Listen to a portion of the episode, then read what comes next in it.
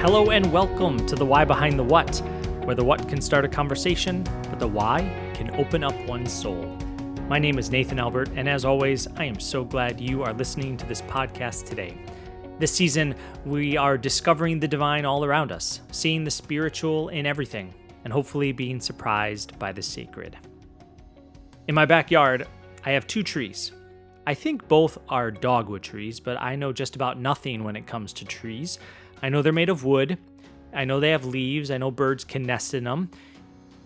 And that might be about it, actually. But I do know that one of the trees is great. I mean, it is thriving. It's pretty big, it's beautiful color. But the other one, I mean, it's barely surviving. A few of the major branches fell off years ago. You can tell it was at one point completely infested with some sort of bug or termite. Half the tree is completely rotten. It's been cut to smithereens, really. A significant branch broke off when I barely press, uh, put pressure on it not too long ago.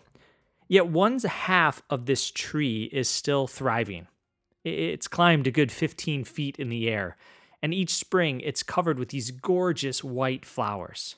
All summer long, green leaves are on it, and each fall the tree turns a deep, uh, deep, beautiful red and burgundy. Somehow, this little tree is making it. Against all odds, somehow it continues to live. That's the power of life. It triumphs over death. Life has a way of overcoming what is decaying and what is being destroyed. And every time I see it, I am reminded of the Christian message that says the same thing that somehow life and love overcomes death and destruction. Somehow life and love triumphs over that which seems to destroy it. And the promise of this story is that all is going to be made okay. Everything is going to be made right. Everything will be made new. So, wherever you find yourself today, I hope you were reminded that even when it seems like there's no way out, even when it feels like all is crumbling, even when it seems like that which is rotten will win. I hope you are reminded of the truth that somehow it will be okay.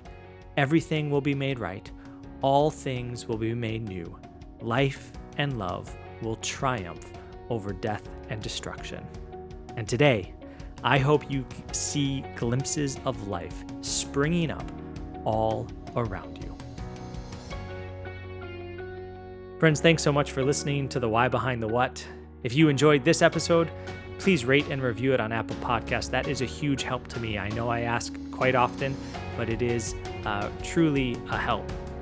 Also, if you can share this episode in your social media circles, you have more followers than me. I'd be so thankful as this helps other listeners, new listeners, uh, be able to find this podcast. As always, this podcast is written, recorded, and edited on Monacan land. Until next time, may you have peace, may you have calm, may you have happiness.